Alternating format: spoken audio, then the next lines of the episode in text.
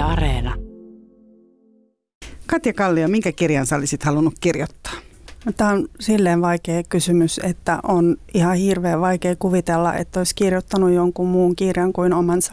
Tämä on kuin teoreettinen vastaus, mutta ehkä Herta Müllerin hengityskeinon. Eli tänään kysy mitä vaan ohjelmassa vieraana on kirjailija ja käsikirjoittaja Katja Kallio. Eli seuraava tunti mennään äh, läpi kysymyksiä kirjailijan elämästä, ehkä myös taiteilijan elämästä, voisiko näin sanoa, mutta siis ennen kaikkea kirjailijan elämästä ja niitähän te olette tänne lähettäneet, eli lämmin kiitos niistä. Mun nimi on, mun nimi on Mira Selander, lämpimästi tervetuloa. Ylepuheessa Kysy mitä vaan. Aloitetaan ensimmäisellä kuulijakysymyksellä. Eli tiedätkö sä Katja juonen jo etukäteen, kun sä aloitat kirjan kirjoittamisen? Vai tuleeko se sitä mukaan, kun sä teet sitä? Kyllä se tulee sitä mukaan, kun mä teen. Että, mm, nykyään varsinkin, kun mä kirjoitan menneisyyteen sijoittuvia tarinoita, niin joudun tekemään aika paljon taustatyötä ennen kuin aloitan kirjoittamisen. Mutta äh, mä en, en ehkä pidä siitä työtavasta, että mm, kirjoittaa tavallaan juonen tai henkilöt valmiiksi ja sitten sit niin kuin sitä kautta lähtee, lähtee siihen niin kuin todelliseen kirjoittamistyöhön, että, että mä, mulla se tapahtuu enemmän sillä tavalla, että, että kaikki oikeasti syntyy, tai ei kaikki, mutta merkittävät asiat syntyy vasta ihan siinä, kun kädet on näppiksellä, eli ihan siinä niin kuin konkreettisessa kirjoittamisessa. Mutta miten, nyt sä oot esimerkiksi taas kirjoittamassa uutta kirjaa, eikö näin? Joo, tai en, en ole vielä kirjoittanut yhtään mitään, että mä oikeastaan vasta tällä hetkellä etsin sitä, että, että mistä se oikeasti kertoo, että mä tiedän ajankohdan ja mä tiedän paikan. Paikka on esimerkiksi mulle ihan hirveän tärkeä, että mä en, en oikeastaan yhtään, yhtään romaania pysty kirjoittamaan ennen kuin mulla on hirveän selkeä se paikka. Se on tietyllä tavalla melkein yhtä tärkeä kuin, kuin henkilöt. Mut mistä, mistä, mistä ne paikat esimerkiksi löytyy? Edellinen kirja sijoittuu esimerkiksi Seilin saarelle pääosin. Joo. Mistä sä keksit näitä? Se, että miten siihen päätyy, niin se, siinä ei ole mitään kaavaa. Et tätä Seilille sijoittuvaa romaania, jonka nimi on Yönkantaja, niin sen, sen mä tavallaan löysin sen henkilön ja sen aiheen kun mä olin kirjoittamassa ihan toista romaania. Mä olin kirjoittanut sitä jo joku sata liuskoa vuoden verran, työskennellyt sen kanssa. Ja sitten mm, siihen, kun mä tein tutkimustyötä, niin mä päädyin sinne Seilin saaren niin tutkimuksiin. Ja sitten mä törmäsin tällaiseen hahmoon kuin Amanda Aaltonen, joka on, on todellinen ihminen, ollut todellinen nainen, joka on nuorena 26-vuotiaana 1800-luvun lopussa joutunut sinne Seilin saarelle ja asui siellä puolet elämästä ja loppuelämänsä kuoli sinne. Kun mä löysin hänet ja hänen tarinansa, mä lopetin sen siihen paikkaan sen edellisen romaanin kirjoittami- kirjoittamisen. Mä en ole, en ole koskaan palannut siihen, enkä ole varma, palaanko koskaan. Et se, se jäi niin kuin siihen paikkaan. Se oli sillä tavalla täysin suunnittelematon se Seili ja Amanda. Mutta se aiempi työ johdatti siihen. Mutta se ei ollut mikään, se, on, se ei myöskään lähtenyt liikkeelle se edellinen romaani, että mä olin kauhean niin kuin uuttera ja sitä niin kuin tosi tosissani tein. Mun kustannustoimittaja luki sen ja sen kommentti oli työmyyrä. Et siitäkin jotenkin, niin kun mä tiesin koko ajan, että tämä ei, ei toimi, että ei nyt silleen, että on paskaa, mutta, mutta et se oli kuitenkin jotenkin tosi sellainen hengetön. Mutta se ei voi, ei voi ajatella sillä tavalla, että on niin kuin sata liuskaa turhaa työtä. Vai voiko ajatella? No kyllä se, sillä hetkellä se tietysti tuntuu siltä, että tuntuu, että mä oon, mä oon haaskannut vuoden ja mä oon haaskannut rahaa ja mä oon haaskannut aikaa ja vaivaa. Mutta sitten toisaalta – toisaalta mä en oikeasti ajattele, että se menee koskaan haaskuun. Että et voi olla, että, että se oli tavallaan sellainen niin kuin jonkunlainen sellainen vuoden kuolinkamppailu, millä mä irtaannuin siitä mun edellisestä romaanista, jonka mä julkaisin vuonna 2013, Säkenöivät hetket. Ja mä en selvästikään päässyt siitä irti niin kuin kirjoittamatta, että mä jotenkin, jotenkin ehkä kirjoitin itseni siitä ulos. Mä tajusin, että, että mä en ole, niin kuin, mä en ole päässyt siitä irti, mä en, en pysty tavallaan tuomaan mitään uutta esiin mistään asiasta. Että mä oon edelleen kuin täysin jumis siellä. Ja sitten sit niin kuin sitä, ehkä sitä jotenkin kirjoitin niin kuin loppuun. Et siinä mielessä ajattelen sitä jonkunlaisena kuolinkamppailuna, mitä ilman mä en olisi päässyt tuohon seuraavaan romaaniin, joka on toisenlainen. Mutta vuosi on aika pitkä aika tehdä jotain, joka ei niinku vie tavallaan, joka ei tuota. Niin. Että onko kirjailijan, jos ajattelen, että nyt sä oot vaikka aloittamassa sitä uuden kirjan kirjoittamista ja, ja sanoit, että sä tiedät jotain mm. siihen liittyen. Kuinka pitkä aika sulla todennäköisesti menee siihen seuraavaan kirjaan? Mitä sä alun perin lasket, että sulla menee? No mä oletan, että, että mä en ainakaan niin kuin nopeammaksi tässä muutu niin vuosien mittaan. Että jos jotain niin hitaammaksi. Mutta kyllä mä lasken siihen sen neljä vuotta. Että mun mole, molempia mun edellisiä kirjoja mä oon kirjoittanut neljä vuotta. Se on aika pitkä aika olla niin kuin yhden asian parissa. Eli kuinka monta kertaa se, täällä kuulija itse asiassa kysyykin, että kuinka, monta, kuinka monesti kirja kirjoitetaan? Eli kuinka monta kertaa se neljän vuoden aikana sen kirjan kirjoitat? Mm, mä en oikeastaan osaa sanoa ihan, ihan hirveän monta kertaa. Että tavallaan siinä vaiheessa, kun se on jo niin kuin, mm, periaatteessa valmis se kirja, niin vielä sen jälkeen mä kirjoitan kyllä jokaisen lauseen uusiksi tosi monta kertaa. Varmaan ehkä kolme, neljä kertaa sen jälkeen, kun se on valmis. Mutta siis kerro vähän tiivistetysti, jos on niin kuin, kun sä alat kirjoittaa kirjaa. Mm. Jos ajatellaan nyt, että nyt vaikka tässä vaiheessa. Mm. Nuorempana sanoit, että sä oot ilmeisesti kirjoittanut siis nopeammin niitä vai? Mikä on niin kuin nopein? Mikä on se nopein kirja? Mikä on nopein aika kirjan kirjoittamiseen? Mikäköhän olisi nopein? Puolet? No ehkä ehkä, ehkä kaksi vuotta. Mutta sanotaan, että sulla on nyt neljä vuotta kirja. Mitä, niin kuin, tiivistetysti, mitä siinä tapahtuu? Siinä ei oikeastaan myöskään ole, se, se ei tapahdu niin kuin, samat asiat ei tapahdu. Tai eihän mä tiedä, voi olla, että nyt kun mä aloitan, niin mä kirjoitan vuoden ja sata liuskaa ja se menee kaikki roskikseen. Voihan se, että en mä nyt roskikseen laita tietenkään, kyllä mä ne aina säästän, koska jotain sieltä voi käyttää. Et printtaja laita roskiksi. Jotain sieltä aina sitten ehkä, ehkä käyttää. Mutta tota, voihan tässä käydä niin, että, että mun menee vuosi, että mä kirjoitan tota edellistä niin kun jotenkin ulos itsestäni tai, tai käytän niin kuin sen loppuun tavallaan, kun mä oon, oon sitä varten niin kuin ehkä löytänyt jonkun sellaisen kielellisen asian, jota mä en ollut löytänyt vielä edelliseen, että jokaisessa teoksessa on tietyllä tavalla niin kuin oma uusi kieli, niin mm, mä en kuitenkaan osaa ajatella, että mä kirjoittaisin sen seuraavan niin kuin ihan samalla kielellä, että se, se liittyy niin kuin ton edellisen henkilöön ja siihen edelliseen kirjaan. Että mä oletan, että seuraava kirja ei valmistu ennen kuin siinä kielessä on tapahtunut esimerkiksi taas niin kuin joku uusi asia, joku uusi vaihde tai joku uusi polkasu, niin jotta se tapahtuu, niin pitää kuvan kirjoittaa paljon, ettei se itsekseen tapahdu. Sille, että mä niin viheltelen ja ajattelen muita asioita ja sitten mä alan kirjoittaa ja sitten mulla on se uusi kieli tavallaan. Ei se vaan, mulla se ei mene niin. Mutta niin fyysisesti, jos ajatellaan ihan käytännöllisesti, että, että jos ihminen nyt on vaikka kaupassa töissä, niin se aamulla syö aamupalan ja lähtee sitten sinne niin kuin pikkusen stereotyyppisesti mm. ajateltuna. Syö aamulla aamupalan ja lähtee sitten kävelemään vaikka 15 minuuttia työpaikalle ja vaihtaa ne työvaatteet ja lähtee mm. tekemään niitä, mitä sillä on odotettu. Ja sitten se jossain vaiheessa päivää lopettaa ja on siinä ne lounastunnit ja kahvitunnit ja muut systeemit. Mm. Tietenkään jokainen päivä ei ole samanlainen siinäkään, mutta siinä on niin kuin tietty semmoinen mm. ehkä kaavio, mihin mennään, vaikka se kauppa. Niin miten, jos sä ajattelet, että sä oot kirjailija, mm. niin miten se aamulla kun sä aamulla aloitat päivässä? Niin... On mulla siinä ihan siis selkeä kaava, että mitä mä itse teen niin kuin joka päivä. Et sitä mä en tiedä, että et musta ei tunnu, että se aiheuttaa sen, että jokaisen kirjan prosessi on sama. Mutta se, mitä mä teen päivittäin, niin on, on täysin sama aina. Et mä oon monesti ajatellut, että jos naapuri katsoisi ikkunasta, mun ikkunasta sisään, niin se voisi kellonsa tarkistaa sen mukaan, että mitä siellä no, mitä? huoneessa tapahtuu.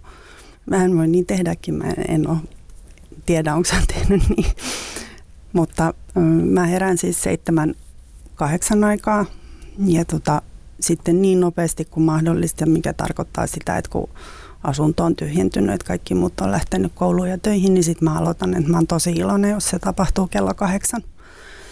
Et ne niin kuin aamutunnit on kaikkein tärkeimmät ja parhaat, että siinä on vielä sellainen niin kuin jonkunlainen kontrolloimattomuuden tila, kun on aika vähän aikaa sitten vasta herännyt.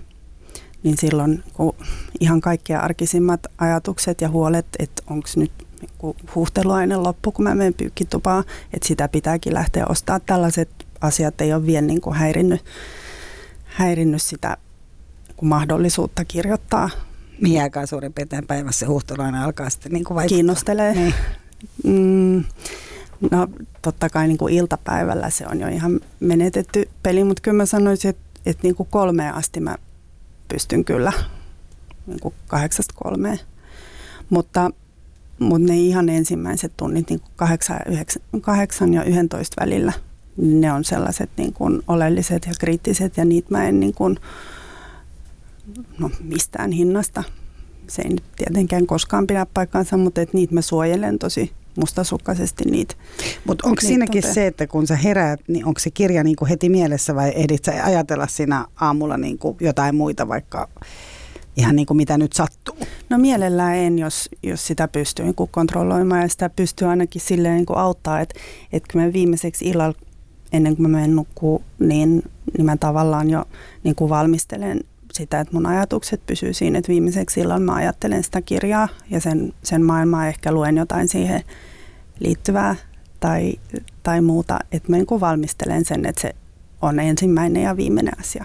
Yötä pysytkö kontrolloimaan silleen, että pysykö, pysykö sinne myös yön ajan sitten vai siihen, meneekö omia ratoja? Siihen mä en pysty vaikuttaa valitettavasti, mutta, mutta tota, kyllä se niin kuin sellainen tietty rajatila tai se niin kuin kontrolloimattomuuden tila on, on niin kuin monille kirjailijoille se, mitä, niin kuin, mitä odotetaan tai mitä käytetään hyväksi, että toisilla se on illalla. Että sitten kun on väsynyt jo päivästä, niin sitten tulee semmoinen tietty kontrolloimattomuus ja sen, sen niin kuin, tai että ajatukset ei just pysty hallitsemaan sillä tavalla, kun niin kuin päivässä aikaan pystyy ja sitten käyttää sitä hyväkseen mä en pysty siihen, koska mä oon niin iltauninen, että sit, kun se ei, se ei sovi mulle.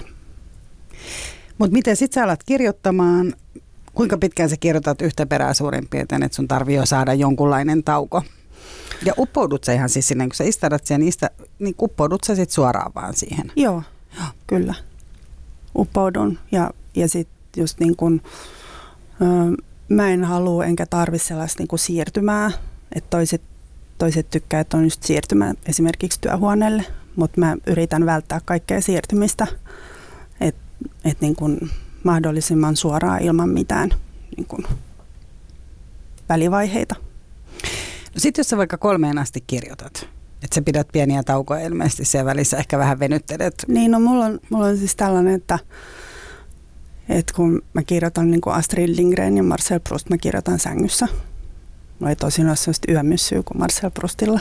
Mutta Enää silloin päivällä. Eikä koskaan. Se, se unohtuisi päähän, kun lähtee kauppaan. Mutta tota, mm, kirjoitan sängyssä ja se, se johtuu siis ihan sellaisesta fyysisestä jutusta, että mä en, mun kroppa ei enää kestä niin kuin sellaista varsinaista istumista. Että et mun, niin kuin, mulla ei voi olla sellaista lonkan kulmaa, mikä tulee, tulee niin kuin normaalista tuolista ja monista niin kuin ergonomisistakin tuoleista, että se niin kuin sängyskirjoittaminen on ainoa, niin, että mulla ei ihan hirveästi särjä jalat. Ja tota, sitten mulla on kyllä siihen kaikki tämmöisiä niin kuin apukeinojakin, että miten mä sitä niin kuin pystyn auttamaan sitä asiaa. Mutta semmoinen kaksi ja puoli tuntia, yhden, otas nyt, jos mä pääsen, no joo, ehkä kolme. Että siihen kun 11 mennessä mä oon jo niin kuin tosi särkevä ja sitten mä nousen. Eli se pää niin kestäisi, mutta tavallaan se kroppa Joo. ei enää sit kestää, että sitten täytyy jotain niin jäätä tai mobilaattia tai jotain. Joo, tai mä käytän tuollaista kylmäkalleen, et mä käytän siitä, se on kuin perskalikka, mä sanon. Että mulla on se tossa niin kuin, en oikein tiedä mikä lihas tai hermo se on, mutta se on täällä niin kuin takapuolessa ja mun lapset esimerkiksi, nekin puhuu siitä silleen, että mun tytär voi sanoa, että, että pieni hetki, että mä vien äidin perskalikan, tai sitten ne sanoo, että taas nämä äidin perskalikat on täällä, että mä käytän sitä tosi paljon. Ja sit, Käytätte sitten muuten sitä piknikille myös niitä samoja kalikoita vai onko teillä se on siis ihan, ihan omat? Se on siis tässä ihon päällä. Niin, niin, joo. Että voi, voidaan käyttää. Mutta tota, mä käytän sitä siis, mulla on usein se kassis, jos mä menen vaikka leffaan tai teatteriin, että jos mä oon istunut ensi koko päivän niin kuin kahdeksas kolmeen tekemässä töitä, niin se jalka on tosi kipeä. Että sitten jos mä istun vielä muualla sen jälkeen, niin mä pidän sitä myös niin kuin silloin mukana, että mä pystyn niin kuin esimerkiksi kaksi tuntia istumaan leffassa. Mutta siis tämä fyysisyys tekee sen, että se joudut sitten välillä niin kuin keskeyttää, että, että se pää kestäisi enemmänkin. No pää kestäisi tällä hetkellä enemmän kyllä kuin kroppa. Et mä ajattelen välillä, että, että nykyään melkein pitäisi tehdä niin, että, että saman ajallisesti saman verran kuin kirjoittaa, niin, niin tekisi jotain fyysti, fyysistä, niin kuin urheilisi jotain tai jotain vetreytystä, mutta et, et se tuntuu niin kuin kauhealta haaskaukselta. Mutta kroppahan on kauhean vaativainen, että, että mulla on kyllä sellainen tietty, jos ajattelee tällaista niin kuin henkiruumis kahtiajakoa, niin mun, mun niin kuin, tavallaan se ongelmallinen suhde on ruumiin kanssa. Et se, on, se on mun mielestä liian vaativa, että mä en soisi sille niin kuin sitä huomioon, mitä se tarvii. Mutta se on loppujen lopuksi kuitenkin aina vahvempi, että et esimerkiksi kipu on sellainen asia, että että se pakottaa ihmisen niin kuin sit melkein mihin vaan, että kipu voittaa aina. Mä muistan nähneeni joskus, tässä on siis jo vuosia aikaa, Philip Rootista sellaisen dokkarin, missä, tota, missä hän käveli välillä siellä niin puistoissa ja sitten hän oli, seisoi kirjoituspöytänsä ääressä, muistaakseni New Yorkissa – ja tosiaan seisoi koko ajan, koska hänen selkä ei kestänyt sitä, että hän istuisi yhtään. Ja tota, mä muistan, että hän puhui niistä kivuista sillä tavalla, että ne oli niin valtavat ne kivut, että, että tavallaan tyyliin teki mieli kuolla. En nyt muista, oliko se nyt kirjaimellisesti näin, tästä on pitkä aika, mutta että se jäi kuitenkin tosi voimakkaasti niin kuin mieleen. Mutta se kirjoittamisen tarve oli niin voimakas, mm. että huolimatta siitä, niin oli pakko saada kirjoittaa. Tunnistatko tällaista? Joo, tunnistan. Mä en ole vielä, vielä tossa, mutta hän onkin vanhempi. Mutta voin, voin, kuvitella, voin kuvitella sen kyllä. Että kyllä mä oon ajatellut, että kuinka hirveet olisi, jos, jos käsille, jos sormille esimerkiksi tapahtuisi jotakin, että et ei pystyisi kirjoittamaan. Että se kuitenkin nimenomaan se sormien liike on niin tärkeä, että mä en, mä en koskaan kirjoittaisi samoja kirjoja esimerkiksi sanelemalla kuin mitä mä kirjoitan kirjoittamalla. Niin sä kirjoitat aina koneella, sä et kirjoita mitään käsin? Vai? Kirjoitan aika paljon käsin siinä alkuvaiheessa, mutta mut aika vähän silleen esimerkiksi niin kuin kokonaisia lauseita. Et en, en mä käsin kirjoittaessani hio mitään. Et ne, on, ne on muistiinpanoja. Minkälaisia enemmän. ne on? Ne muistiinpanot. Niin, miten, kun mä ajattelin sitäkin, että jos sä teet muistiinpanoja, niin, niin ää, niin mi- miten sä niinku, mihin sä niitä, sä ker- onko ne joku tietty muistivihko, minne sä meet, meet sä sitten niinku pikkuhiljaa katsomaan, jos sä vaikka näet, että on niinku jännän näköinen koira, mm. kirjoitat sä sinne vaikka vaan, että jännän näköinen, valkea koira. No ehkä just ennemmin noin kuin, että jännän näköinen, mutta mutta kyllä se, niin kun, se on nimenomaan muistikirja, koska mulla on aika huono muisti. Ja hirveän paljon siitä, mitä mä en laita ylös, niin mä unohdan. Että se, ne vaan katoo lopullisesti, ei niistä jää mitään jälkeen. Ja sitten monesti se jo, se, että sen kirjoittaa sen sanan tai sen asian, niin se vaikuttaa jo siihen, että sen muistaakin. Ei sitä tarvitse sitten enää edes käydä etsimässä. Plus sitten on tietysti vielä tämä, että, että jossain vaiheessa tulee kuitenkin sellainen, että onko mä unohtanut jotain tärkeää, että onko mulla jäänyt käyttämättä joku asia, joka silloin kun mä näin sen tai kuulin sen, niin mä ajattelin, tämä on ihana asia tai tosi tärkeä. Ja sitten sen niin kun on ehkä unohtanut, sit voi käydä tarkistamassa ja monesti sieltä löytyykin niin kuin jotain. Ei se välttämättä enää aiheuta niin kuin samaa sellaista hetkellistä harhaa siitä, että, että tämä ratkaisee kaiken, mutta, mutta kuitenkin joku ihan, ihan hyvä, tärkeä asia ja käyttökelpoinen, niin se löytyy sieltä ehkä. Mutta on kyllä myös tosi vaikea löytää muistiinpanoistaan jälkeenpäin sellaista, mitä hämärästi muistaa ja etsii. Myös kirjoista. Mulla on, mä melkein koskaan en, en löydä uudestaan. Mulla on sellainen mielikuva, että se on niin oikealla puolella aukeamaa esimerkiksi. Ja sitten mä etsin ja etsin ja etsin jotain sanaa tai lausetta. Tai siis joku toisen, niin, joku niin, toisen kirjoista. Niin. Mutta mä vielä palaan tähän niinku fysiikkaan, kun sä puhuit sitä, että se sun fysiikka niinku rappeutuu selvästi mm. tässä. Niin pelkäät sä niinku enemmän sitä, että se fysiikka ei kestä vai se pää ei kestä? Öö, fysiikka. Ilman muuta. En mä koskaan ajattele sitä, että pää ei Ai sitä sä et kestä? Tutkimusvaihe on ehkä silleen raskas että sitten kun tutkii, tutkii jotain asiaa, joka on ää, raskas tai, tai sietämätön tai niin kuin todella tai vaikea kestää, niin silloin siihen ei ole tullut vielä ehkä sitä, en sanoisi ehkä etäisyyttä, mutta siihen ei ole tullut sitä helpotusta, mikä siihen tulee sitten, kun siitä todella on kirjoittamassa. Ja se on ehkä se niin kuin, tavallaan ehkä se niin kuin taiteen lohdullinen ää, vaikutus. Et, niin kuin tällä hetkellä mä esimerkiksi tutkin holokaustin historiaa ja, ja muutenkin erilaisten niin kuin leirien historiaa. Ja se on... Siis erilaisten tämän tyyppisten leirien, tämän tyyppisten leirien. Niin partioleirien. Ei partioleirien, vaan, vaan erilaisten internointileirien ja ää, niin kuin toisen maailmansodan aikaisia tällaisia, kun oli displaced persons camps, missä niin kuin sodan aikana väärään paikkaan joutuneet ihmiset niin koottiin leiriin ennen kuin ne saatiin sit mahdollisesti kuljetettua takaisin kotimaahan. Niin se on nyt esimerkiksi sellainen, että, että nyt mä oon asettanut itselleni sellaiset niin kuin kellonaikarajat, että mikä on niin kuin maksimimäärä, mitä sitä tutkimusta voi tehdä, koska mm, mä en niin kuin... Siitä tulee niin ahdistunut olo. Niin, joo.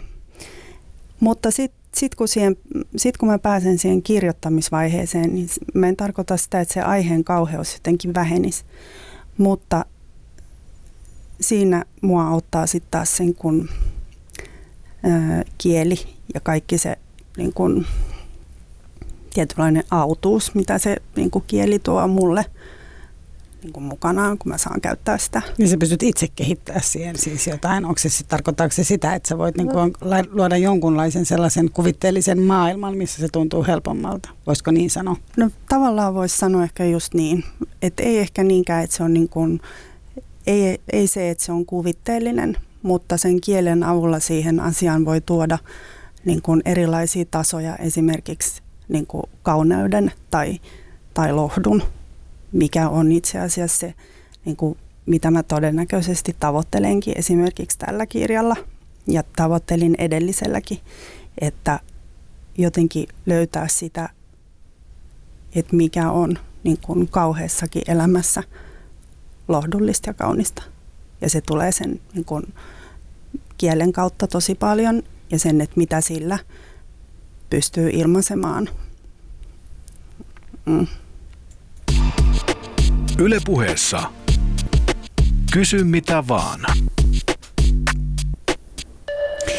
Ja me tehdään työtä käskettyä, eli Kysy mitä vaan ohjelmassa. Tänään vieraana on kirjailija Katja Kallio. Mä tota, sä puhuitkin äsken kauneudesta, niin mä otan täältä kuulijakysymyksen, joka on tosiaan on kirjailijalle osoitettu, eli kerro kauneusvinkkisi.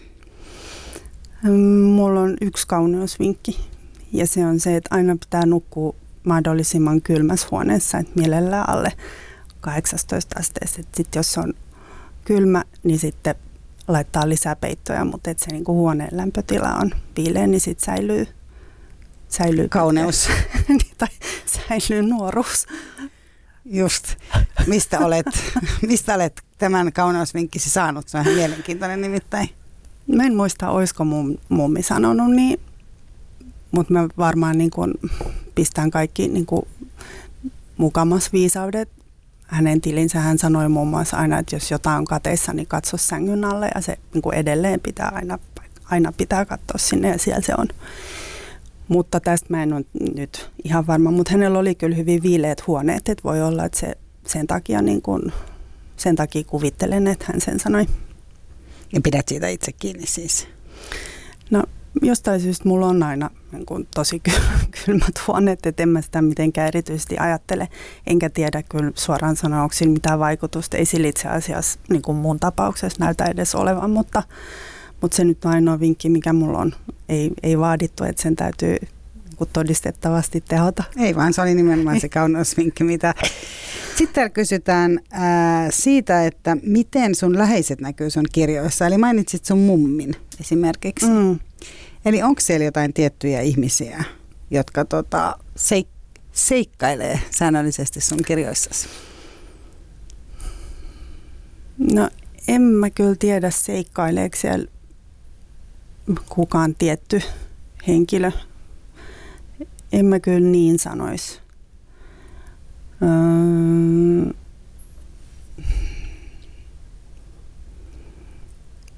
ennemminkin varmaan on siitä kyse, että, että jotkut, jotkut piirteet tietysti on, on kiehtovia ja niistä ehkä kasvaa jonkun, jon, joku, jonkin toisenlainen kuin henkilöhahmo, mutta en mä, en mä suoraan ainakaan tällä, nyt mä en muista, että mä olisin niin kuin lähivuosina ainakaan käyttänyt ihan suoraan ketään.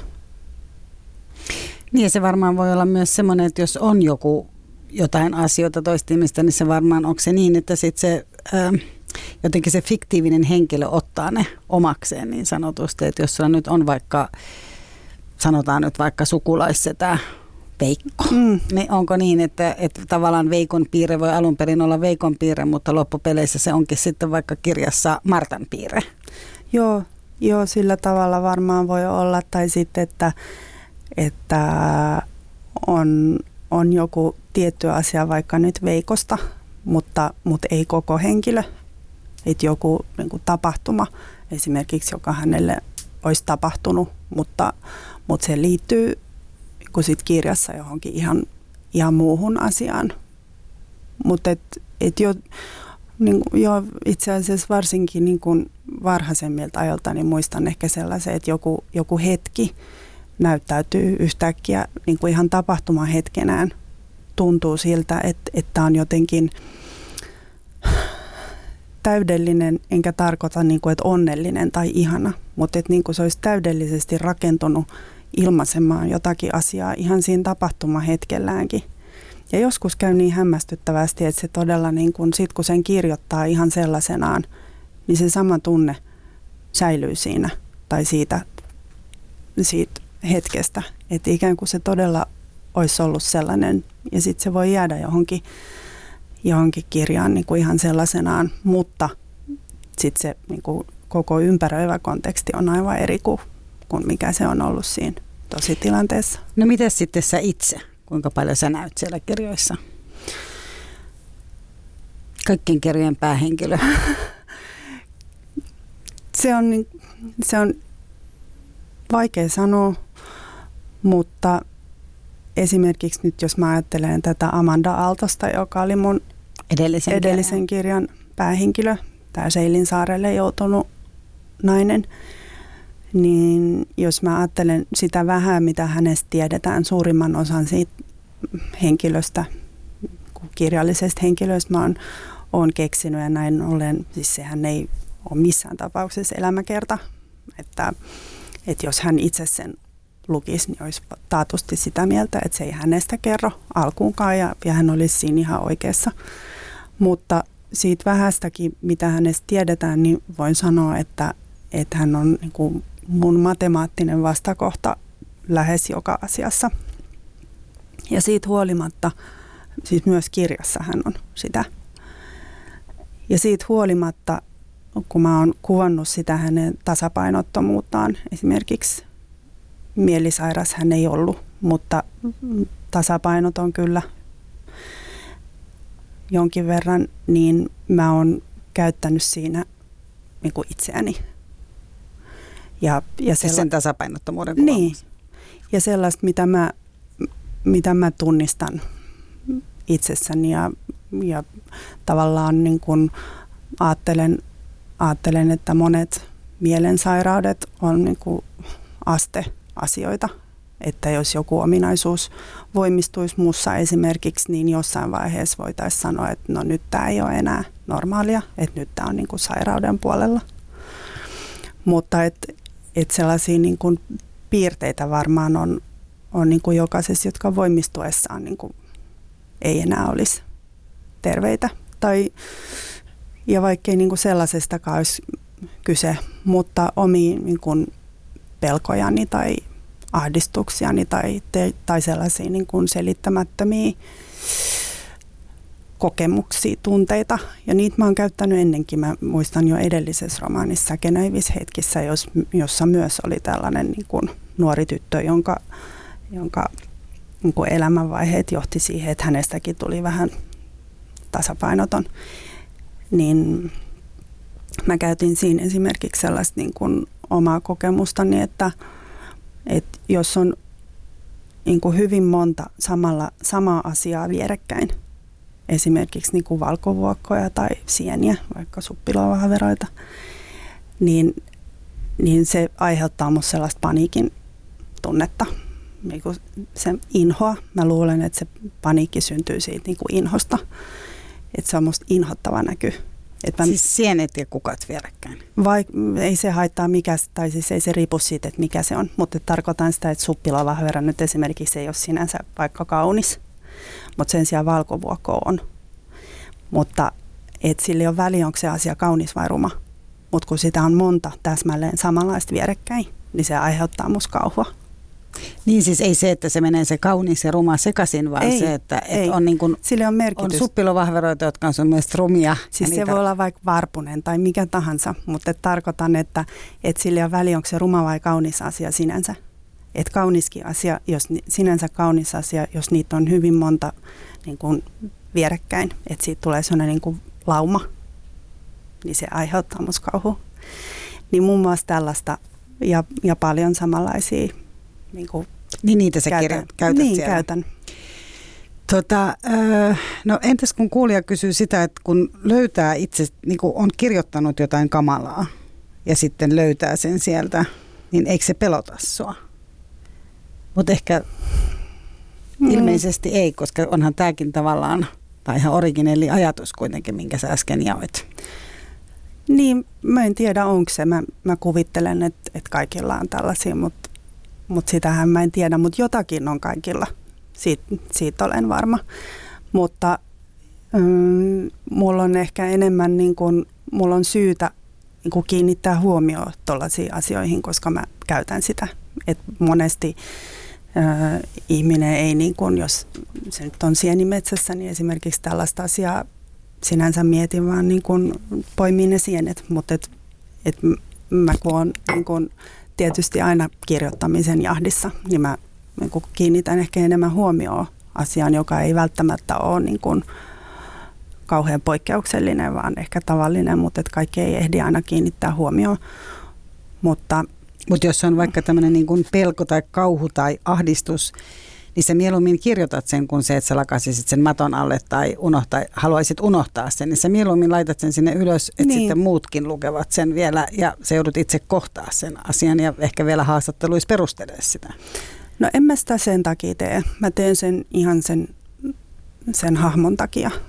Että et jos se kuvastaa siitä jotain, jos, jos mä voin tolla, tollaisella tavalla esimerkiksi jotenkin niin kuin tehdä siitä ymmärrettävän, niin, niin mä käytän sitä. Et ei, en, mä, en mä ajattele sitä niin kuin omalta kannaltani, että mä käytän sitä. Niin se ei ole sulle mikään semmoinen niin trauman purku tai terapia tai? Voi olla, että se, niin kuin, voi olla, että se toimii niinkin, mutta se ei ole mun suunnitelma. Mä en tee sitä siksi. Mutta onko sulla niin kuin omasta mielestä, jos mietit, onko sulla joku tietty aihe, mikä sulle on semmoinen, mitä sä niin kuin alusta asti oot jotenkin niin kuin halunnut tuoda? Sä oot kirjoittanut kuitenkin kesken aika erityyppisiä kirjoja myös, vaikka niin ne on, on hirveän tarkkoja henkilökuvauksia. Niin mä oon. Ja jälkeenpäin ei, ei mulla ole ollut alun perin mitään suunnitelmaa, eikä mulla ole vieläkään varsinaista suunnitelmaa, enkä mä halukkaan, koska mä en niin kun, se menisi mun mielestä tavallaan väärää kautta, mutta kyllä mä jälkeenpäin näen, että aina, aina mun kirjoissa on yksinäinen, yksinäinen nainen, joka, joka ei pääse jotenkin niin kuin yhteisen osaksi. Joku, se ei ehkä osaa tai se ei osaa mennä tai, tai se ei pysty tai sitä ei huolita.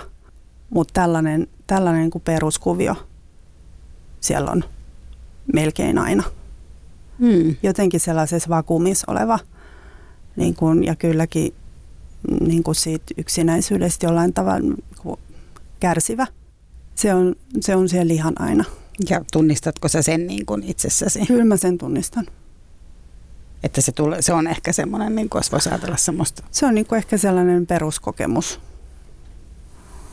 En, en mä sitä mitenkään kauhean dramaattisesti ajattele, mutta, mutta se on ehkä jotenkin sellainen niin kuin mun peruskokemus elämästä. No tässä kysytäänkin itse asiassa, onko kirjailijan työ hirveän yksinäistä? Niin sitähän se nimenomaan on. Eli liittyykö se myös sen kirjoittamiseen, se yksinäisyyden kokemus? No en, en mä tiedä, silloin kun kirjoittaa, niin silloin ei ole koskaan yksinäinen olo. Et se on, siellä on se oma ollenkaan. maailma. Niin ja siellä niin kun, se on kauhean semmoinen, niin kun, se on hirveän intensiivinen maailma. Että silloin ajantaju katoo täysin samoin paikan. Mutta sitten onhan se eristävä on hirveän vaikea kun puhua keskeneräisestä teoksesta. Ei kukaan jaksa kuunnellakaan. Tietenkään se on, ja, ja on hirveän vaikea muotoilla niitä asioita, että on tosi vaikea kertoa, että tänään mä kirjoitin sellaista ja sellaista. Jotenkin se on todella hankalaa, kun se asia on ihan kesken, eikä tiedä jääkö se sinne, eikä oikein edes muista, mitä on kirjoittanut. Että sellaistakin käy, että illalle ei, ei muista yhtään, mitä on päiväaikana – tehnyt. Niin, se on joku sellainen niin kuin voima se sisässä, joka niin kuin kirjoittaa. Mm. Mä tiedän, onko se voima, mutta, mutta se on niin kuin erilainen tapa ajatella. Sitä se on. Ja sitten se ei ole yksinäinen se kokemus, mutta... Niin, sit se on kuitenkin sellainen eristävä, että kun sitä on vaikea jakaa kenenkään kanssa, jos ajattelee vaikka, että neljä vuotta se teos on kesken – ja jos sitä on koko sen ajan hyvin vaikea jakaa, ja siellä on, sitä kuitenkin tekee niin kuin ihan normaali työpäivän, 7-8 tuntia, ja sitä ei pysty jakaa, niin, niin onhan se eristävä. Ja sitten vielä sinne jää, niin kun se, se pyörii mielessä koko ajan, eikä aina mitenkään mukavalla tavalla, että onhan siinä pitkiä periodeja, että se on niin kun, tosi hankala, että se niin kun etsii, etsii muotoa ja muuta. Että, että tässä työssä niin kun on pakko pystyä ke- kestämään sitä loputont, niin sen työn loputonta keskeneräisyyttä. Niin sen pystyy kyllä, tai siis se on kestettävä, jos aikoo kirjoittaa. Mutta, mutta sitten siinä on esimerkiksi tällainen niin kuin haittapuoli.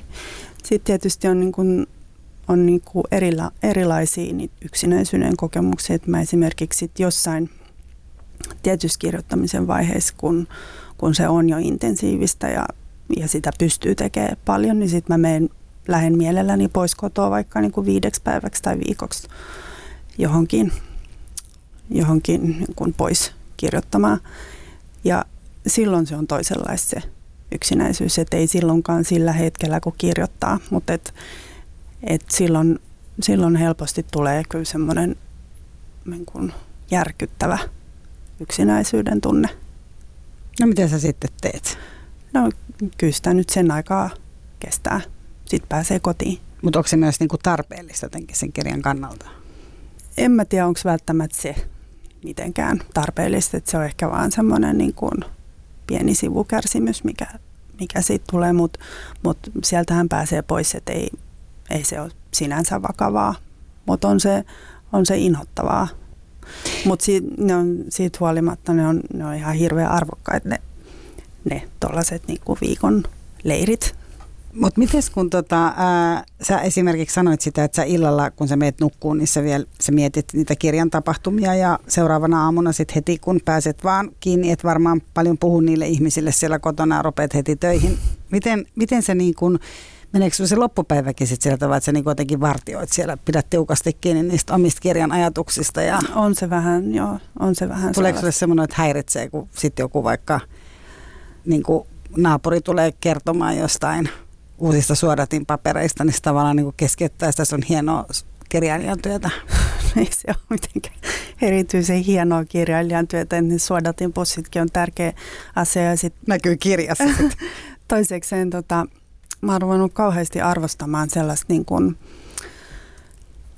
semmoista ö, niin kuin arkipäiväistä rupattelua, nimenomaan ehkä semmoisena niin kuin siltana tavallaan ehkä pois sieltä eristyksistä, että et mä nuorempana väheksyin sellaista ja jotenkin edellytin, että et kaikki kommunikointi on keskustelua, mutta, mutta mä en ajattele sillä tavalla, että mä oon ruvennut nimenomaan tosi suodatinpussi keskustelui pitämään tosi suuressa arvossa, mutta mut jos joku yrittää puhua niistä ennen kolme iltapäivää, niin mä en kyllä avaa ovea. Niistä voidaan puhua sitten myöhemmin iltapäivällä, mutta kyllä tietty vartio, vartioasema ei niin kuin lopu.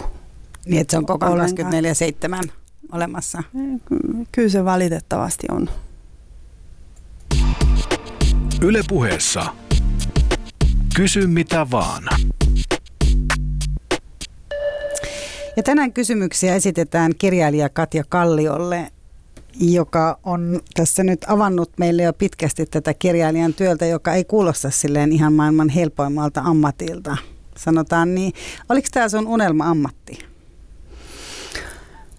Mulla ei oikeastaan ole ollut sinänsä unelma-ammattia. Mä halusin kyllä kääntäjäksi, mutta en mä, tiennyt, oli, en mä tiedä, oliko se niin kuin varsinainen niin kuin unelma.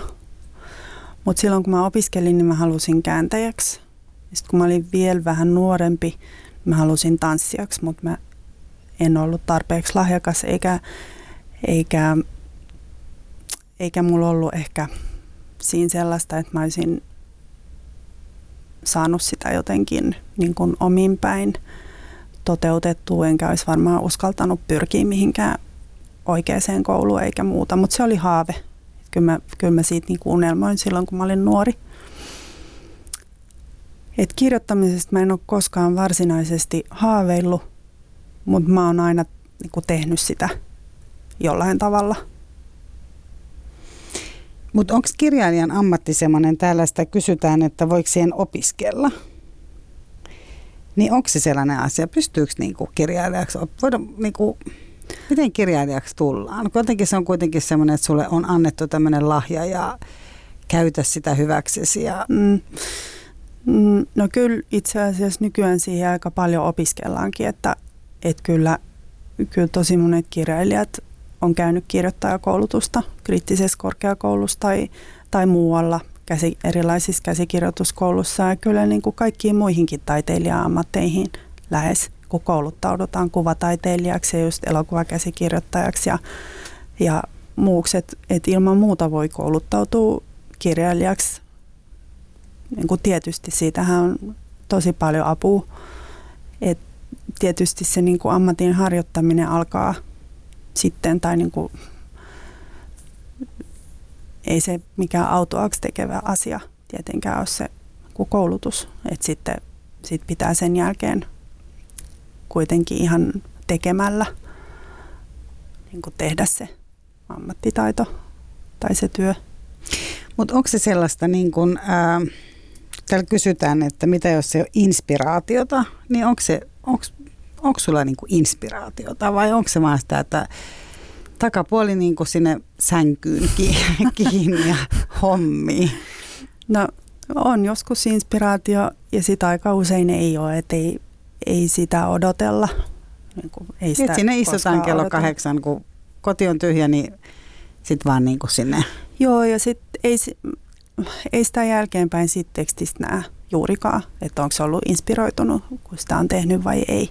Että ei, ei se näy sieltä, no, että et näkyy selvästi, että jos mä olin inspiroitunut ja jos mä en ollut, ei, ei se sieltä näy. Hmm. Plus, että se inspiraatiokin voi tulla niin kuin monessa eri vaiheessa ja eri tavoin, että, että ensin puurtaa jonkun, jonkun jakson ja sitten kun sen on saanut puurettua, niin sitten yhtäkkiä se niin kuin, kun sitä lukee vähän myöhemmin, niin, niin näkee siinä jotain, mitä ei ole sitä puurtaessaan niin kuin ollenkaan nähnyt, että, että täällä onkin tällaisia asioita. Että, että miten mä en olisi tajunnut, että, että niin kuin tästähän tässä on – kyse ja täällä on tota ja tota ja sit siitä inspiroituu niin myöhemmin. Mutta miten jos vaikka sulla tulee vaikka sellainen inspiraatio sitten, tulee tämmöinen hetki, vaikka teillä on vaikka joku sukulaiset illallisella ja sitten yhtäkkiä tulee se, että vau, että niinku, tämä on nyt se hetki, niin mm. onko se silleen, niinku, että anteeksi nyt vaan kaikkea, sitten lähdet sinne, sinne ehkä nopeasti hakemassa sen perskalikan sieltä pakasteesta ja lähdet sinne kirjoittamaan vai pystyt sä niinku pidättelemään se, olkaa kaikki hiljaa? No kyllä mä sen kyllä mä sen pystyn pidättelemään, jos, jos noin kävisi. Että kyllä mä sen sitten nopeasti mahdollisimman, no, mutta en mä nyt kesken kaiken varmaankaan mihinkään. Keittiönä. Niin, mutta et, et jos, jos se tosiaan tuntuu siltä vielä niin kuin puolen tunnin päästä, että et siinä oli joku, niin, niin kyllä, sen sit, kyllä mä sen sitten laitan ylös. Onko teillä tota, kova kilpailu kirjailijoiden kesken? Mä en muista, kuka tämän alun perin sanoi, Sirpa Kähkönen sen mulle on kerran siterannut, että kyllähän kirjailijat tuntevat joskus osattomuutta toistensa edessä. Se on aika lailla se, mikä, mikä varmaan pitää paikkansa, että on niin kuin mahdotonta kokonaan olla tuntematta osattomuutta koskaan. Mutta sitten siinä on sellainen asia, että, että me ollaan tosi tiivis yhteisö. Me nähdään toisiamme tosi paljon. Siis joku tietty kirjailijaporukka no vai siis Hel- niin kaikki, kaikki Suomen kirjailijat? No Helsingissä niin kuin tosi paljon. Sitten on, sit on tietysti eri, jos asuu muualla ja siitä mä en osaa sanoa. Että et varmaan joka kaupungissa on, tietysti pienissä kaupungeissa on varmaan vähemmän kirjailijoita kuin on vähemmän ihmisiäkin. Mutta varmaan joka kaupungissa on omat yhteisönsä ja varmaan niin kuin tiiviit. Ja sitten on tietysti sellaisia tilaisuuksia, mihin, mihin tulee ihan kaikki. Joku kirjailijaliiton kokoukset esimerkiksi ja, ja tällaiset. Ja se on tosi kivaa. Mutta tota, kyllä siinäkin pätee mun mielestä se sellainen jotenkin ihmisen käyttäytymisen ja kokemuksen niin kuin malli, mikä toimii ihan hirveän monessa muussakin asiassa. Että mitä lähempänä on – sitä toista ihmistä, niin sitä vähemmän se on uhka. Ja sitä, sitä suuremmin niin kuin siihen kiintyy ja sen onnea toivoo. Että se pätee kirjailijoihin ja se pätee pakolaisiin ja, ja se pätee ylipäänsä kaikkiin rasistisiin kautta epärasistisiin ajatuksiin, että mitä, mitä kauempana muut ihmiset on, niin sitä erilaisempina, niin kuin, it, kuin itse ne ne kokee ja mitä lähempänä se on, niin sitä niin kuin syvemmin tajuaa, että me ollaan niin kuin samanlaisia mutta, ja samaa. Mutta tämä on tosi pieni maa. Mm. Ja tietysti se, että, että jotenkin on syntynyt sellainen käsitys, että kuitenkaan kirjailijan työssä ajattelet, että sä neljä vuotta kirjoitat, josta ehkä vuoden vielä kirjoitat kirjaa, josta sitten ei edes tuu mitään. Mm. Eli, niin se on aika tavallaan mikä se, mikä se on se palkinto? Minkä, kun mä ajattelen, että tämä on vielä niin pieni, oikeastaan niin kuin vielä siihen niin kuin muihin kirjailijoihin, että, että tavallaan että kateushan voisi syntyä siinä, että jos joku sitten saa menestyksen, koska tämä on sillä tavalla pieni maa, että sitä menestystä ei ehkä kauhean monelle niin kuin ole sitten kuitenkaan varsinkaan semmoista niin kuin taloudellista menestystä. Mm. Niin tota, no ensinnäkin se, että tuntuuko susta, että te pystytte tosiaan niin kuin mitä sä äsken sanoit, että sitä pystyy iloitsemaan, jos joku saa vähän enemmän kuin joku toinen, kun jos jollain on niin kuin jonkun kirja ostettu sata kappaletta ja jonkun kirja ostettu 10 000 kappaletta. Kyllä iloitsee, jos kollega menestyy. Että sen pystyy? Eikä se ole mikään, niin kuin, että pystyy, vaan on katsonut sen työskentelyyn niin kuin kaksi tai kolme tai neljä vuotta, että tietää mitä se on niin kuin, mitä se on niin kuin kokenut sitä tehdessään ne tunteet on kauhean samoja. Se työ on samaa, niin, niin sen tietää kauhean tarkkaan. Ja te jaatte näitä tuntemuksia joo, myös. Joo, jaetaan paljon. Ja kätkettekö te ideoita sitten, että onko kaikkea muistikirjat jossain kassakaapissa kuitenkin, vaikka iloitsee toisen no, kyllä menestyksestä? Sellaista, kyllä sellaista tapahtuu, että joku, joku sanoo jonkun niin kuin sykähdyttävän asian ja, ja moni huutaa yhtä aikaa, että toi on mun, sä et käytä tuota. kyllä sellaista käy. Mutta sitten jos mennään vielä ihan tämmöiseen niin taloudelliseen asiaan, mistä täällä on itse asiassa tullut myös kuulia kysymyksiä, niin se, että suomalainen kirjailija ei varmaan hirveästi rikastu. Ei. Millä, millä sä Katja Kallio esimerkiksi sit pystyt elämään? No, mm, mä oon elänyt kirjoittamaan niin kuin hirveän monenlaisia eri asioita ja, ja ylipäänsä ne niin kuin kirjailijan tulot tulee kaiken näköisistä pienistä puroista. Että mm, tietysti niinä vuosina kun julkaisee, niin tuloja tulee jonkun verran siitä, siitä teoksesta.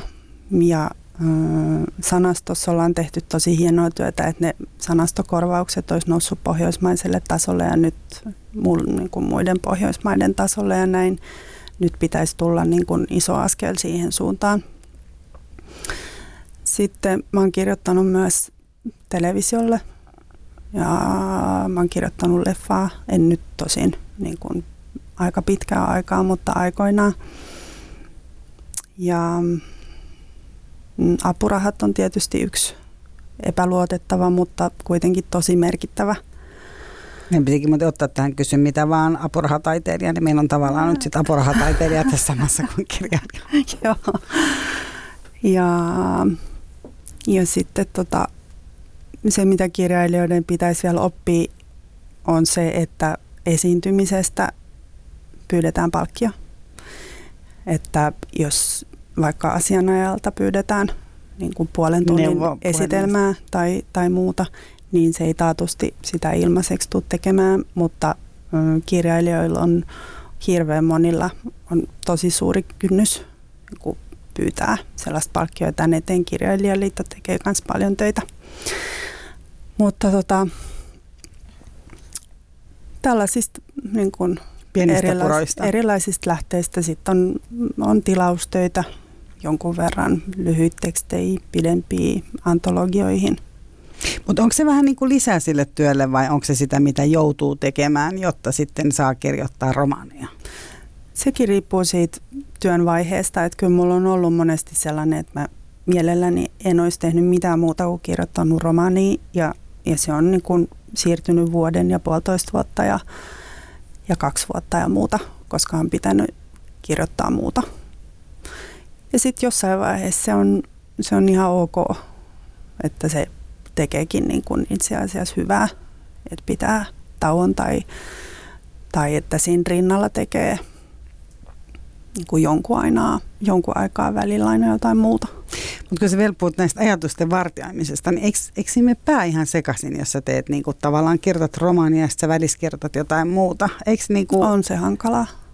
Niin, että siinä ei kuitenkaan niin kuin mielellään ei sitä keskittymistä anta sitten johonkin toiseen asiaan kesken kaiken. No en mä ainakaan antaisi. Mutta mikä se on? Raha ei selvästikään ole Suomessa. Se voi varmaan olla jossain muualla, vaikka Jenkeissä. Mm. Ja varmaan voi olla niin kuin Euroopassa, varmaan esimerkiksi vaikka Englannissa voisi kuvitella, mm. ja ainakin Italiasta tai muualla, että kirjoilla jopa rikastuu. Mm. Mutta mikä se sun niin kuin pääasiallinen motiivi on kirjailijana kirjoittaa, jos kun raha se ei selvästi ole? Kyllä se on se, se, on se itse kirjoittaminen. Et se, on, se on kuitenkin se kaikkein tärkein hetki siinä kaikessa. Julkaiseminen on monesti niin kun, en, en mä odota sitä hetkeä, että voi kun tämä olisi valmis, että mä saisin julkaista. Et nyt tämän mun edellisen romaanin kanssa oli sille, että kun mun kustannustoimittaja sanoi vuosi sitten, että tämä olisi niin kuin ensi kevään kirja, niin mä sanoin sille puhelimessa reippaasti, että selvä on. Ja sitten mä menin kotiin ja itkin ja ajattelin, että, että mun elämäntyö viedään multa. Että musta tuntui, että se niin kuin, mikä on ihan naurettavaa, julkaistavaksihan se on tehty. Ja eihän mä tai kyllä mä, siis, mä kirjoittaisin, vaikkei, vaikkei sitä jul, julkaistaiskaan, mutta tota, onhan se kuitenkin yksi tosi merkittävä pointti, että, että se luetaan. Että se kirja kuitenkin myös syntyy tavallaan vasta silloin, kun joku lukee sen. Et muutenhan se on niin kuin joku unitabletti siellä purkissa, että et, et se on siellä olemassa, mutta mitään ei tapahdu. Että kyllähän se syntyy vasta, kun joku sen lukee. No vielä tuohon lukemiseen ehditään lyhyesti, jos pystyt vielä vastaamaan siihen, että miten arvostelut, kannattaako niitä lukea, täällä kysytään. Kannattaako niitä lukea? Mm, kannattaako niitä lukea, täällä kysytään. No ei siihenkään oikein ole mitään niin kuin yleispätevää vastausta. Ehkä mä teen sillä tavalla, että mä luen vähän viiveellä. Että nehän usein tulee silloin, kun se kirja on just ilmestynyt. Ja, ja se ei ehkä nyt ole välttämättä kaikkein paras hetki niin kuin ottaa vastaan sitä. Mutta sitten jos odottaa jonkun aikaa ja lukee sen sitten, niin, niin sittenhän sit siihen pystyy suhtautumaan toisella tavalla, jos se on, jos se on taitava arvostelu. Jos se on taitava arvostelu, niin onhan siitä niin kuin, ehkä hyötyä. Et sen voi ottaa semmoisena niin opettavaisena kokemuksena myös, vaikka se olisi pahakin kritiikki. Mm, kyllä se aika on siinä tosi merkittävä asia, niin kuin ihan mistä tahansa palautteen antamisessa. Että et niin kuin vaikka riidan tuoksinassa on vaikea ottaa opikseen jostain asiasta. Mutta sitten jos sitä ajattelee myöhemmin, niin sit siitä voi olla enemmän hyötyä. Mutta se riippuu myös paljon siitä, että kuinka taitava se on se kritiikki. Hyvä. Lämmin kiitos kirjailija Katja Kallio. Kiitos. Ja kysy mitä vaan seuraavalla kerralla uudet vieraat. Käykää pistämässä kysymyksiä yle.fi kautta puhe. Ira Selander kiittää. Moikka. Yle puheessa. Kysy mitä vaan.